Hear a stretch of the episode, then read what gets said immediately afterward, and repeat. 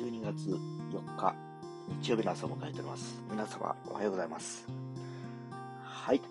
えー、今日はね、なんとお休みをしてですね、町内会の、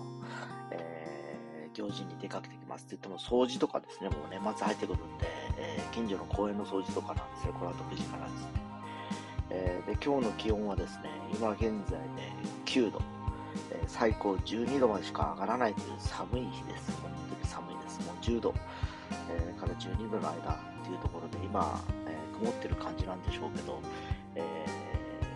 ー、こんな日も照らない時にですね、朝の、え町内の公園とかも本当に寒くてですね、えこれから着込んでいくわけなんですけど、もうやっぱ師走ということで、去年かな、もう今頃あの参加したんですけどね、えやっぱりもう、我が町もですね、高齢化が進んでおりまして、いろんなね、あの、このね、コミュニティの今あり方っていうことが、えー、問題視されてきてます。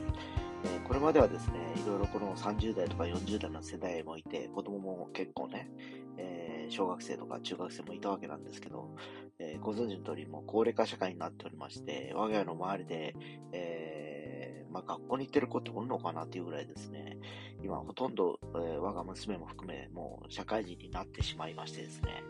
えー、僕らよりか下の世代の層の方々が入ってきてないというかね、この辺に家を買わないというかね、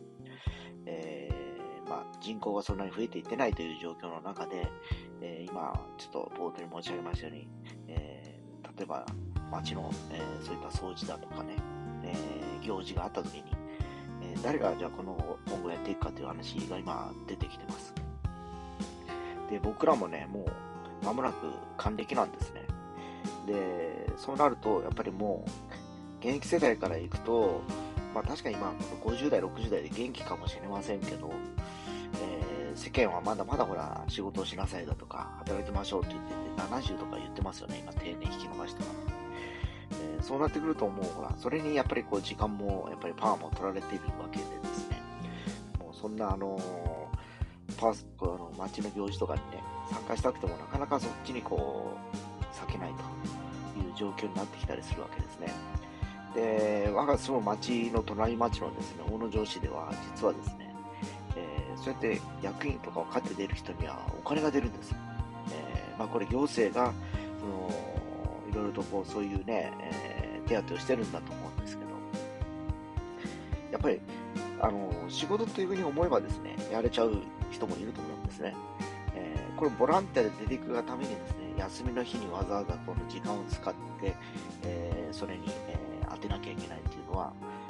まあ、ナンセンスというか、やっぱりもうなかなかね、今のご時世ですね、皆さん、あの、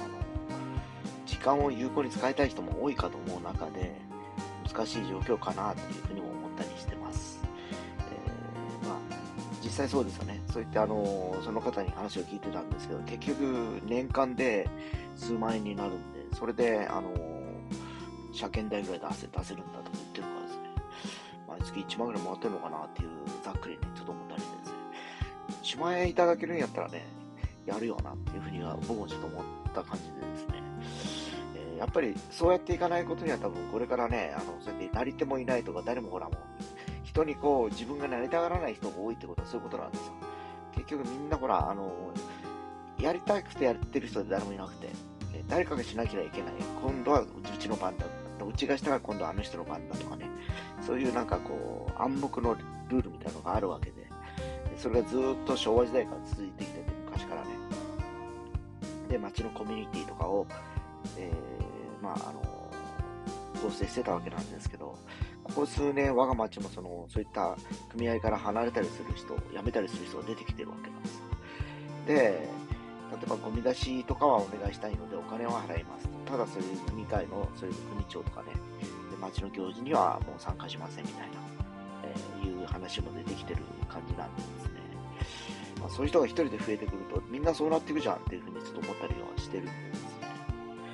まあねちょっと今日は顔出してはきますけど、この後ね、えー、ちょっと寒い中体使って午前中はそれに、えちょっと時間を使うことになるそんな日曜日ですが、皆さんも張り切っていきましょう。それでは。